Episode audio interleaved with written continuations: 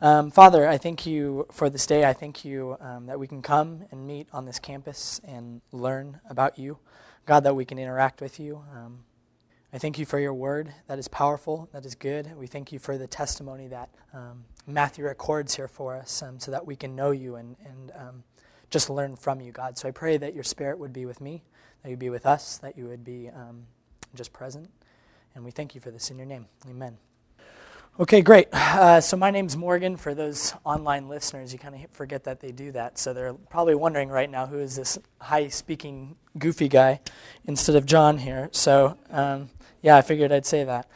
So from the last couple weeks, we did the temptation of Jesus. We saw the Spirit go and lead the Lord out and to be tempted by Satan. Um, you know, we wrestled over the 40 days and 40 nights, different things like that. We went through that period. Um, from that, he went and started doing his public ministry. Um, he began going into Caesarea Philippi um, and began teaching. We have at the end, so just coming again back into this passage, coming into it, um, we see that he goes throughout Galilee. We have this kind of like summary statement, the last few verses of chapter 4, where he is, you know, in the synagogues, he's preaching, preaching the good news of the kingdom. He's healing every disease, sickness, um, healing seizures, paralyzed, all that fun stuff. So it's a real quick snippet of what he's doing. It's kind of a broad overview, and that's how we come into chapter 5. And um, so that's where we are. We are beginning on the Sermon of the Mount. So here, up here, we have the traditional site of the Sermon of the Mount, um, which is which mountain? What's the name of it, John? Give me that one for me.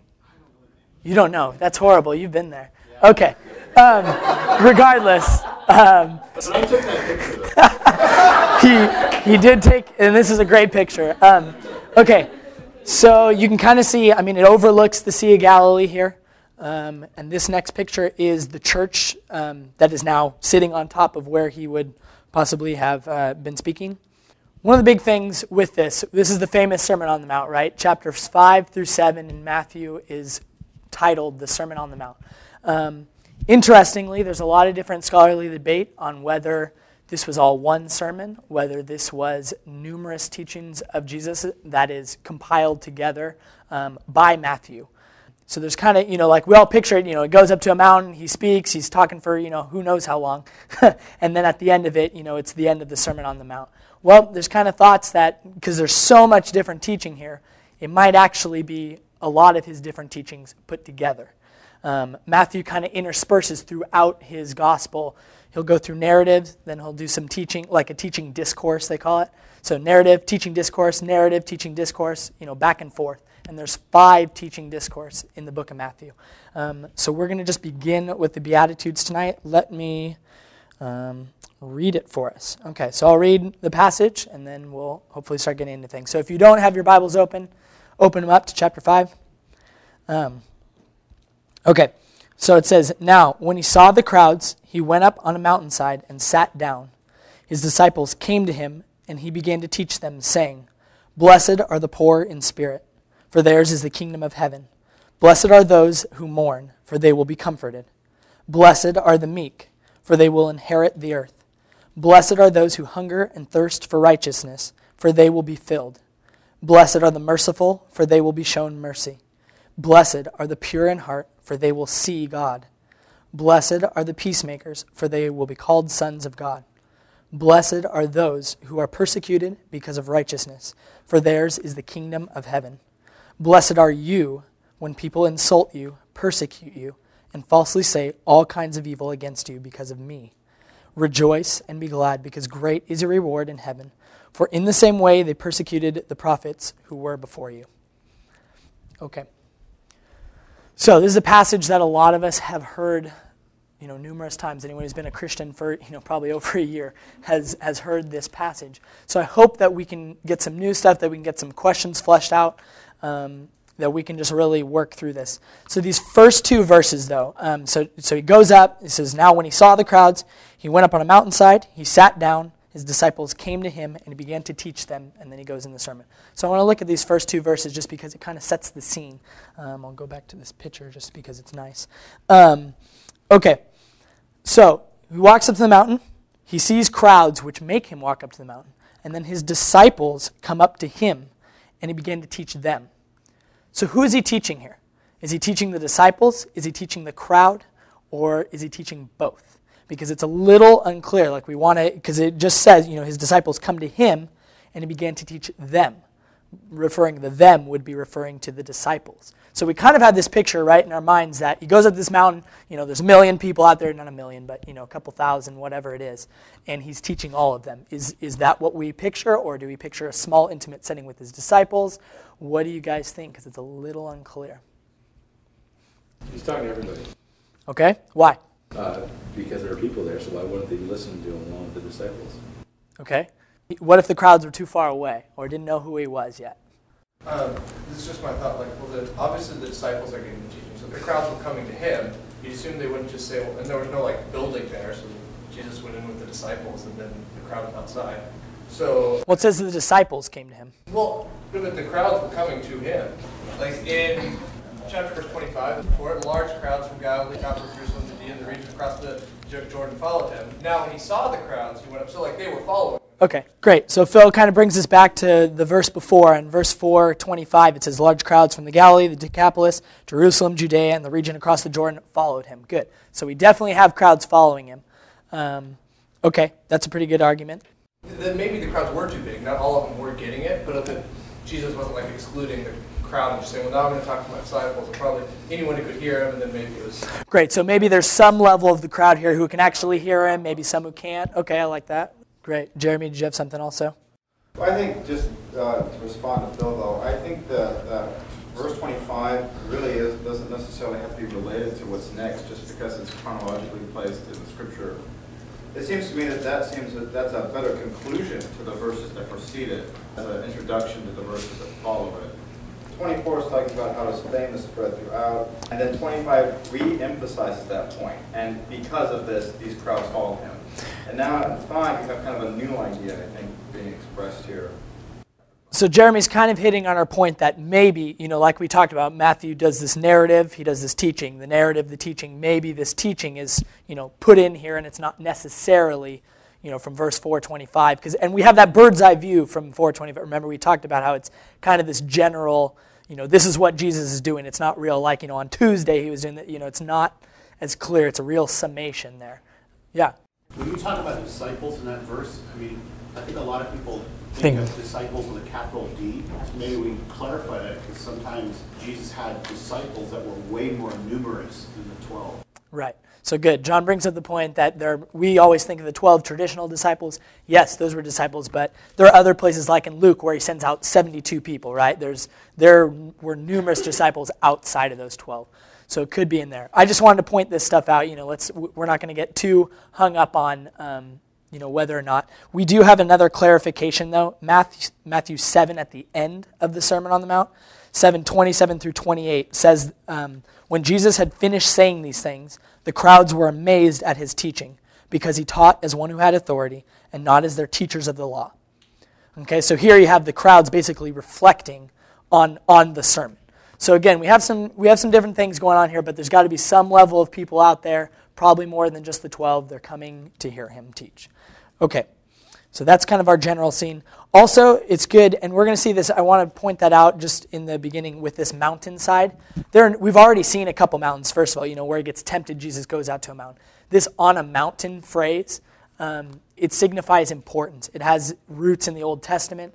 Um, and we're going to see, like the mountain, uh, when Jesus transfigures himself, there are numerous uh, important things that happen on a mountain.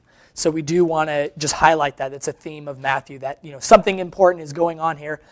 Jesus goes up to a mountain. Okay, so it just it seems to go it correlates very well. Also, yeah, in this he is setting up Jesus as a new Moses. Um, so this is important because Jesus is going to teach this whole Sermon on the Mount, all these things based on his authority. And we're going to see it throughout. That there is a, you know, I'm, I am blessing you. Blessed are those. We're going to see where he says, Blessed are you. This authority to bless others is going to be pointing to him. Now, one thing we also need to do before actually that we jump into the Matthew 3, we got to look at this parallel passage in Luke. Okay, so if you have your Bibles, turn to Luke 6 and it's on the screen here if not. So we've got, because this is another one back and forth whether people think, well, is this the same sermon that Luke is talking about? Is it different? Um, so we need to see some of the differences in it because there are some. Um, so let me go ahead and read. So it says, Luke 6 17, he went down with them and stood on a level place. A large crowd of his disciples were there, and a great number of people from all over Judea, from Jerusalem, from the coast of Tyre and Sidon, who had, cam- who had come to hear him and to be healed of their diseases. Those troubled by evil spirits were cured, and the people all tried to touch him because power was coming from him and healing them all. Looking at his disciples, he said, Blessed are you who are poor, for yours is the kingdom of God. Blessed are you who are hungry now, for you will be satisfied. Blessed are you who weep now, for you will laugh. Blessed are you when men hate you, when they exclude you and insult you and reject your name as evil because of the Son of Man. Rejoice in that day and leap for joy, because great is your reward in heaven, for that is how their fathers treated the prophets. But woe to you who are rich, for you have already received your comfort. Woe to you who are well fed now, for you will go hungry. Woe to you who laugh now, for you will mourn and weep. Woe to you when men all speak well of you, for that is how their fathers treated the false prophets. So his blessings are somewhat similar, right? I mean, there are some direct parallels. The first one, you know, it says, Blessed are the poor. Matthew's got the poor in spirit. So we're going to look at, you know, what do we think the difference between poor and poor in spirit is? He says, you know, for the kingdom of heaven, or kingdom of God is here. Um, Blessed are you who hunger now, for you will be satisfied.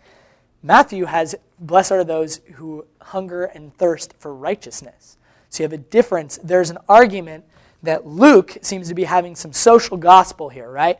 He's talking about the real poor, like the actual poor, the, the lack of money, uh, the lack of um, food. He's talking about people in these situations that, when we think about it, nobody in this room has issues with being poor or having food or water, right? You know, but Luke is talking specifically, these blessings seem to be for the underside of society, right? So what do you guys think about some of those differences? We'll, we'll jump into, like, let's, let's look at the first one in Matthew. Sorry, I'm bouncing back and forth here. So Matthew 5, 3, Blessed are, are the poor in spirit, for theirs is the kingdom of heaven. What do we think that idea of poor in spirit means, and what is the kingdom of heaven? We talked about a little bit last week, but we need to understand, we need to have some type of definition of what is the kingdom of heaven. So let's answer that first. What do you guys think? What is the kingdom of heaven that Jesus is referring to? What he's saying is that, like, you know, basically the whole, like, don't stir your churches up on earth because, you know, there's, there's more to come. And, you know, that if, if you're going to, to be indulging yourself here on this earth and that's going to be your mindset, then that's where your life's going to be because there's, there's greater things than what this earth has to offer. That's what I think. Okay, so some idea of heaven, it's more than this earth. Okay, what else? Because remember, Jesus in four, what is it, four seventeen. From that time on, Jesus began to preach, "Repent, for the kingdom of His heaven is near." And here he says, "Blessed are the poor in spirit, for theirs is the kingdom of heaven." There's an is. It's a present verb. That verb tense is here. So, so is heaven here? I see a lot of issues, you know, in, in the world, in society, and a lot of death, you know, what do we think? Is, is, is the kingdom of heaven here? Is it near? What is it?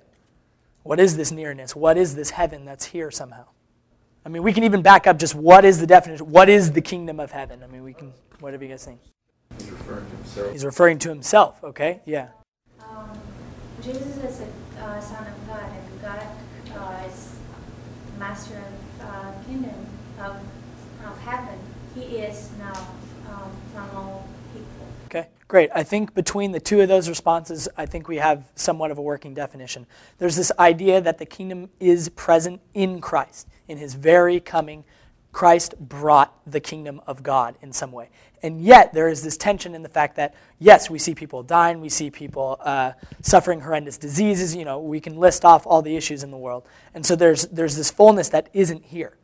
And so God brings the, Jesus brings the kingdom, and yet it is not fully consummated. So, this idea, I do think this idea of the kingdom of heaven is heaven crashing down onto earth. I do think it's present, and yet it is not complete. There is a future sense to it, and there is a present to it as well. I actually have a harder time with the, the bottom side of the verses where it says, Woe to you guys who are rich and are hungry and well fed. So, you're jumping over to Luke. Right, okay, so he kind of jumped back over to Luke. So, so Ryan jumped over back to Luke because we we do have to wrestle with this tension. Is Luke, like I said, kind of takes this real social gospel and he puts certain amount of woes afterwards. Um, and he woes the rich, which, by the way, everyone in this room, I would define you as rich, uh, w- along with myself. Um, you've already received comfort. You are well fed. You laugh now.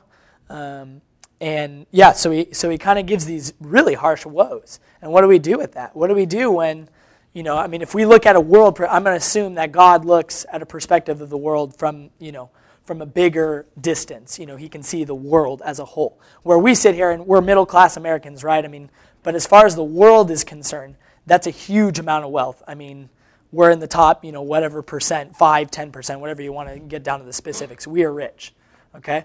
So those woes would definitely be applying to us. And what do we do with that? I don't agree. Okay, why? I think it has to do with the Pharisees and the religious leaders. Who's he teaching? He's teaching the people. He's talking about them that are poor, them that are hungry, them that weep now. Because most of the people back then, the religious leaders, the Pharisees, were the ones that were wealthy.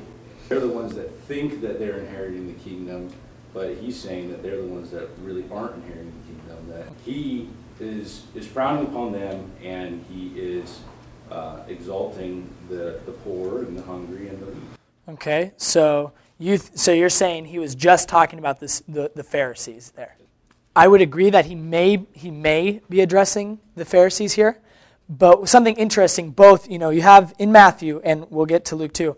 You have these the first. There's nine total blessings here. He says, "Blessed is this, blessed is this blessed is this." Okay. Um, out of only on the ninth one does he shift into blessed are you. The first eight are blessed are they, blessed are those. And it's a very general, they, they seem to be universal blessings, right? And even these here, they have, of course, Jesus said things to a specific people at a specific time in a specific place. And yet, there seems to be, a, I would argue that there is a very universal sense to these blesseds. You know, blessed are those who are poor in spirit. Blessed are those who mourn. Blessed are those who, who are meek. You know, and he goes through each one. So I don't know if we can just sit and say, like, well, he was only woeing the Pharisees here, or he's only blessing those poor on that mountainside. I mean, is, is that how it works? Good. Now we're back to my first question. What is blessed? blessed are those who are poor in spirit. If you take it out of that time, out of that context, what does poor in spirit mean today? Okay. So what do other people think? The, the Pharisees had a certain amount of, they were trying to attain righteousness through works. They had a lot, you know, Jesus condemned, he's very harsh on the Pharisees throughout. Matthew, he'll be that way throughout all the Gospels. I mean, it's very clear that he was not happy with the conduct of the Pharisees, their arrogance, uh, a, lot of, a lot of issues there. Um, so there's a good merit to that. What does blessed is the poor in spirit mean? Because they receive the kingdom of heaven. That's what they're getting. Because, I mean, there's, there, there's good scholarly debate. I'll, I'll, I'll, throw this out there right here to kind of help the, the um, conversation is the fact that there are some commentators who read Matthew and they say there is a spiritualization of Matthew, where when he says, Blessed are the poor in spirit, he means literally like that spiritual aspect. And then again in verse 6, where he says, Blessed are those who hunger and thirst for righteousness. Because Luke just has hunger. He doesn't, he doesn't talk about you know, the spiritual side of things. You have these spiritual connotations here, right? So some commentators will say, yeah, Matthew is talking about any person who has a poor spirit, who has a, you know, a hurting inner, inward spirit towards God. Now there's other people, other commentators will look at this and say, no, actually, even though he adds in spirit and he adds, you know, in righteousness, he's getting at a psychological understanding of this. And anyone who is literally physically poor will also have a certain amount of, of uh, spiritual poorness because they have no one else to depend on. We love to say, you know, like, I fully depend on God, right? I mean, if I ask that question, everyone in this room who's a Christian would be like, yes, I raise my hand, I fully depend on God with everything. Really? Well, you have a car, you have food, you have a house that you rely on, you have parents, you have a lot of things that we rely on, right? Where maybe there's this dimension to poverty that although we, we may really, I'm not questioning the faith of myself or, or of the people in here, but there is this sense that there are other things that we also put some certain merit in, correct? That maybe the poverty don't, you know, that there's this literal connotation where they have nothing.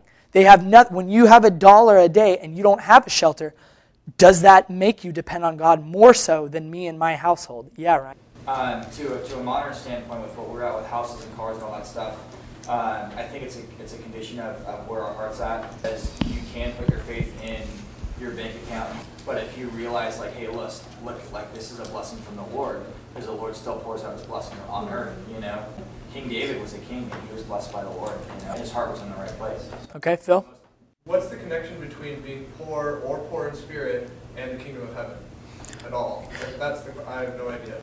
Good. Okay, because so so you're not seeing even the correlation of between being poor in spirit and, and the kingdom. All right, great. That's a pretty good question. What do people see? I mean, yeah, why does Jesus give the kingdom of heaven to the poor in spirit? Yeah, Joe. The commentary on ours, because I was wondering about the poor in spirit reference too, kind of um, emphasizes a humility aspect and a fear of God aspect, kind of connected with the blessed are the meek. You don't expect this, but I'm going to give it to you anyway. Okay, great. Yeah, those are great points. Um, okay, so there's this idea that you know maybe the maybe the idea of the connection is that there isn't one, that there's a, a humility and God chooses to give what God chooses to give. He gives His kingdom, and this is like we said, this blessing is from by Jesus' authority. So you know, like it's kind of like if, if you're the father in the household, you give your kids the gift. You're choosing that, right? Like there's there's almost a sense that you know you're choosing to give what you choose to give. Okay. Any other thoughts on that? Still going back for the, the, the hungry and the, and the who's, that's still us. Like, you know, if, unless that's just specifically speaking to the, to the, the Pharisees at that Mhm. point. But at the same time, like Mario would be like, Lord, I, I didn't choose to be born this way. You know, like I was, I was born in a family that had a house that had food. Right. So it's like, and, ultimately, like, what am I supposed to do at that point? You know? What is the being poor in spirit? No, being, uh, being well fed and, and Being well fed, right? So you're on those woes. Um, yeah, I mean, this this is some of the tension that we have to deal with in this. I mean, is he really talking about, you know, what do we do with these woes because they're here? Um, you know, let's look at so these first. Let's go back to the Matthew text. We'll we'll hit on that a little bit. So those first four blesseds. You have blessed are the poor in spirit, and they receive the kingdom of heaven. Blessed are those who mourn, for they will, will be comforted. Blessed are the meek, for they will inherit the earth. And blessed are those who hunger and thirst for righteousness, for they will be filled. These have, um, they have Old Testament stuff coming into them. So look at the second one. Um, blessed are those who mourn, for they will be comforted. Um, this really put, gets pushed back into Isaiah 61, 1 through 2. And it says, The Spirit of the sovereign Lord is on me, because the Lord has anointed me to preach good news to the poor. He has sent me to bind up the brokenhearted, to proclaim freedom for the captives, and release from darkness for the prisoners, to proclaim the year of the Lord's favor and the day of vengeance of our God, to comfort all who mourn. That last phrase, to comfort all who mourn. Many commentators look at this and say, Jesus is speaking right from this. You have this passage also quoted by Jesus in Luke's account, right? He's in the synagogue, he opens up the scroll, and this is what he reads with some slight differences. But this is this idea. And look at it, it's the good news to the poor. It's the good news to the brokenhearted, to the captives who are to people in prison, um, and then ultimately to those who mourn. There's a very literal, like a lot of people argue, there's a very literal connotation going here.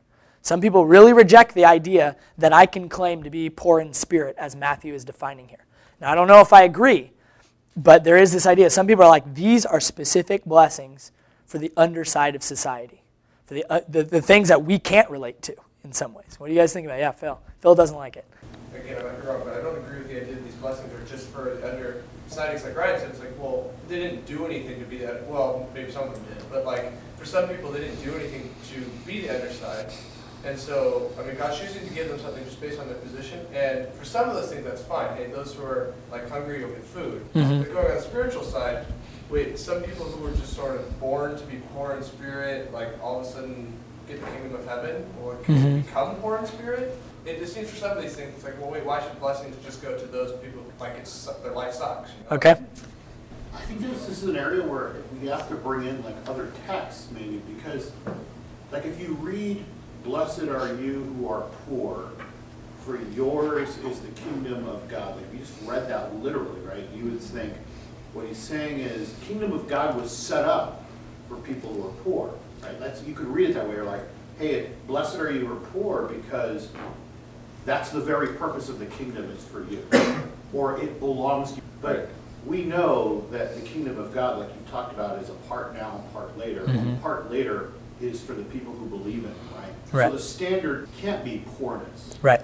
Whether it's poor in spirit or poor in like wealth, that can't be the standard Right. for getting into heaven because later on he directly explains that the standard is something else. Right. Or at least it's a more complete statement that he gives, like even if you're just going to read John 3.16. Right. So there are other, yeah, there are clearly other parts of scriptures that are going to diversify, you know, this belief. Like the requirements are grace, God's grace through faith, belief in Christ, right? I mean, those are our basic gospel message. So yeah, we've got to, it's got to be wider than what's being shown here. Let me say Randy, and then I'll come to Ryan. These are for, more for uh, descriptions of how to get, you know, where your blessings come in, not your salvation. Right. Good. So Randy just made a great distinction between blessings and, and salvation. That's that's a really important distinction. Yeah. Like this is not I, I don't think this is a passage on how do you get salvation. Okay? But there is a sense th- there is a tension here. You know, I think there are I, I do agree that Matthew has some spiritualized aspects, right? And that we can be poor in spirit, that we can be meek people, like with humility. We can be people who hunger and thirst for God's righteousness through Christ. We can do those things and we can enter into these blessings. I'm not trying to say these four blessings, oh, they're not for us, they're only for them. But there is a very literal context that has to be seen here. You know, I mean, I guess uh, I'm hoping that a lot of you have been in third world countries um, at some point, have done mission work or just been there. But there is a difference. I mean, people, first of all, there's a liberation theology, and I don't agree with all aspects of it, but some people take this absolutely like these are only for the poor. Now, I don't go to that level at all, like we just discussed, but there is a connotation that, that um, is built upon that's very literal. Yeah. Um, first, first question, kind of do, like, could we read this in the context of like who is Jesus talking to, and then maybe draw some modern day application so that we could do both, or just absolutely one way? I don't know if we can. Another thing, um, this version, which I don't always agree with, um, New Living Translation says, "God blesses those who are poor and realize their need for them." And if you look, just the common theme throughout the, all the Gospels, the early church and who did Jesus minister to? Who did he spend his time with? It was the poor. It was the widows and Mhm. orphans. And um, there can be some very little, like I am a missionary kid from Nigeria, and I'm half Nigerian, Right. and I've just spent the last seven years, and I was born there, and like trust me, the faith Yeah. there is amazing. I know, like yes, we could be like we're poor and we can away from God. But the majority of poor people, and we're talking poor, like Right. living in, Right. we do not understand. I don't even understand. I mean, I lived there among them, and I don't even understand the poverty because yet I still have connections to the states being a missionary kid. The poverty that they're in, but yet their faith is like amazing. They totally depend on God for Right. every little thing. And here I am. I come to states, and I'm depending on my paycheck and whatever else. My parents can't really send me money, but like they depend on God for their next meal, like where they're gonna Right. sleep, everything. So I think like. Yes, there is a very little aspect to this Right. thing. If you, it's common throughout the gospel, It's common um, throughout the early church, which you said in the whole New Testament. Like God definitely cares for poor. He cares for the poor in society.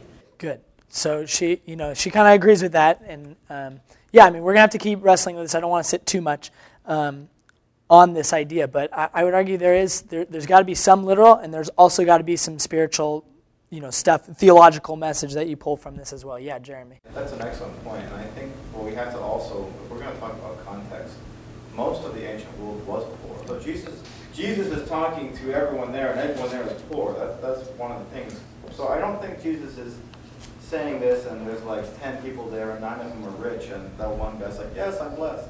Right. We're like, "Hey, Right. This is a blessing over a large crowd of poor people. is- Right. Everyone there is going to be excited. Right. Let me just do this one more. There's one more uh, Old Testament verse that applies to the um, hunger and thirst for righteousness. Um, psalm 37:11. This is a psalm by David, and I'm sorry I don't give you the context. He says, "But the meek will inherit the land and enjoy great peace." Actually, sorry, that's the um, that's the uh, blessed are the meek, for they will inherit the earth. And so, but there is, and here, like from the psalm, if you read through it, if you go back to the Psalm 37, David is definitely, again, like Jeremy just said, talking about a very literal poor people here. They want, they're going to inherit the land, meaning Jerusalem, you know, the, the Holy Land, and enjoying great peace. This is a literal aspect of peace. This isn't a peace that's like like we said, the kingdom of heaven is now and it's to come. So we don't see full peace here, right? And we are expecting a full, absolute reign of peace from God that we will experience in a very tangible way. Um, and here now, the hope is that some of that is coming down now. Okay, so we're going to transition. These first four kind of speak about more, uh, like they can be titled even grace and faith sort, um, grace and faith type of um, blessings here. There is a little bit of a shift in the next few, so let me read those. Uh, Blessed are the merciful, for they will be shown mercy. Blessed are the pure in heart, for they will see God. Blessed are the peacemakers, for they will be called sons of God. Those three, there's a mark in, the, in an action here. There's an action based thing. So blessed are the, mer- uh, sorry, blessed are the merciful. So there's an idea of these people actually show mercy, and in return they will be shown mercy. Blessed are the peacemakers, so people who go and actually make peace. And then blessed are blessed are the pure in heart. So the, the thoughts of the mind, so there's an action here. Okay, so you can almost see a shift from these first four that aren't on an action, they're given something without anything. And then you see a marked difference by, by if you act in a certain way, you're going to receive blessing. This is where I really feel that, that this speaks directly into us, absolutely. Because we can most definitely be people who show mercy, people who are pure in heart, and people who are peacemakers. So, what does it mean? Mercy seems to be pretty obvious. You know, you show mercy, you don't. Uh, well, I guess maybe it's not so obvious. What do we think showing mercy is? What's that? Letting stuff slide. Letting stuff slide. That sounds a little I don't know about letting stuff slide. Okay, let's let's try to let's try to hone it. Remember God is just. It's not a just hey, you kill somebody, no biggie. No biggie, man. We'll get you right back on top of things. Like I don't I don't think that's exactly it. What what is showing mercy? Doesn't mercy and forgiveness go hand in hand? Okay, mercy and forgiveness go hand in hand. Okay. Like, you know, like, like a king who forgave that guy's debt, around and turned it around and tried to collect on the other guy. Good. So called sometimes called the parable of the unmerciful servant. A king canceled a, a person's huge debt, and he goes and gets starts beating up on someone who had a small debt that was owed to him, and he was reprimanded by the king. Very good. Um, what's the difference between mercy and grace? What's the difference between mercy and grace? Good. Yeah, Phil. Um, that mercy is um, that there's a transgression or something wrong done, and mercy is I agree with Randy letting it slide, and like or having a debt and just writing it off. Okay. Um, grace would be hey, you have a debt with someone, I'm going to pay it for you. I know there's some made up church example of the judge. I can't remember exactly what. it Yeah, I think, I think the one Phil's trying to think of is mercy is not getting what we deserve. And grace is getting what we don't deserve. Okay, so Randy's definition, I didn't want to criticize let it slide. There is a sense that mercy is letting it slide. Um, there is a sense of that, but, but that can be very easily misconstrued. That doesn't mean that there aren't punishment at times, even when you, even when you are merciful, there aren't repercussions. There, it's a tough one, but that, does that clarify your mercy and grace? Okay, what is pure in heart? Like the pure in heart get to see God. It's interesting because in the Old Testament, God tells Moses that no one can see God. Like no one can see the face of God, and you, you would die in his presence. Also, a new song this morning, we kind of talked about that. Reference, like God is so brilliant and so good and so holy that if you were to physically see God here, you would, you would die. And so no one can see God. So, what does it mean to be pure in heart, and what does it mean to see God? Yeah. that since nobody can see God, nobody's pure in heart. So it's Okay. heart is having a sinful nature or something. Okay, so so so uh, Phil over here is going to say, "Well, Jesus, there, we can't even be pure in heart. He's he's preaching something that's too idealistic. It's not even possible to carry out." Okay, yeah. Well, I guess you could pure of heart with perfection. Okay, so there's got to be this this this perfection, some something like that. Okay, yeah. Keep going, Jeremy. I think it has to do with more with your motives. Good. That's what I wanted to hear. So it's, it's not talking about ever being perfect or ever being literally pure in heart, which Which isn't possible because of sin or good. That's a really big one. You know, like we, you know, this group goes to homeless shelter once a month. There are people doing great things in this world. There are people all on all sides of faith, on all sides of everything, that will do good things. Jesus here, and we're going to see this through the Sermon on Mount, he calls us to something very, very high. Many people, and I would be one of them, to say an impossible standard. That the kingdom of God, the ethics in the kingdom of God are at such a high level that fully can't be reached. But this pure, purity in heart is do your motives act in line with your actions. When you go and help somebody, what are you thinking about? What is your motive for even helping them? Is it about you? Is it about God? Is it about actually helping them? This is a very hard teaching because there are many times where we can look, I hope, if we look critically at the way, you know, even when we've done a good act, let's say, and we can look at ourselves and say, man, was I doing that because there was a cute girl there where I could score some points with? Or, you know, what? And, and this is honest, right? Like, people do good things with bad motives in their heart and Jesus is calling us to be pure in heart. Just to let us know that, I mean, I think Christian circles are very infamous for a nice big smile, for uh, you know putting on a front that does not line up with our hearts. And I think if we critically look at some of the big issues in the church, that's one of them. Like God calls us to be pure in heart. When we talk about reconciliation, forgiveness, when we talk about these issues, it's very easy to say someone, I forgive you, and yet to have bitter thoughts and attitudes. How often is there actual reconciliation? You know, what does that look like? I mean, this is deep stuff, and that's why we need to hear this. Um, okay, so blessed are the peacemakers. What does it mean to make peace? What does it mean for us to make peace? Who are peacemakers? Those who don't unnecessarily quarrel with other people. Okay, so not unnecessarily quarreling. That's an aspect of making peace, okay? What does it mean to make peace? We have a lot of governments in this world, right? Are they the only ones that make peace? Do we make peace? Most people from here aren't in Mennonite traditions. There's a lot of pacifists. Doesn't mean you must be a pacifist. Maybe. To be a mediator. A mediator. Good. So someone who comes in and helps to fix things. Okay? Serenity to the chaos in the world and the evil around us. We're supposed to be the light. Okay? I think there's a tendency, again, I want to look at that. You know, I think there are spiritual aspects of peace, and I think there are very tangible and real physical aspects of peace. Um, you know, like this Psalm 37, they're talking about a literal peace, like between people, in a way that that discusses having conversations when things are wrong. That discusses when people are fighting, it's not good. It's not good that our country is in Iraq. It's not good that things are here. You know, we don't want to fight. Why are people killing? You know, and are we the type of people that increase peace, or are we the type of people that add to the chaos? That's a, a touch of it. Yeah, Phil. He's about to call me crazy. like God tell the Israelites to go to war, right? Good, good, good, good. So Old Testament wars. Yeah. Yeah, you don't have to wipe out entire peoples. But like, how does that go along with God, Jesus saying, "Blessed are the peacemakers"? Okay. What do you guys think? No, it, it, it doesn't mean peace at all costs. Jesus himself went into the temple, turned over the tables of the people that were, you know, dealing in the temple. That wasn't peaceful, was it? Did you hurt anybody? It doesn't matter. That wasn't peaceful. Okay. It, it doesn't say don't hurt anybody. It says Right. peace, but then he wasn't peaceful. I, I, I, you know, you can't just say lie down for everything because we need to be peaceful. That- that's We're gonna. We're gonna see some tough teachings in this area. I mean, Jesus is about. We're gonna see in a, in a week or two when Jesus says to love your enemy and to turn your cheek, and we're gonna have to look at that too.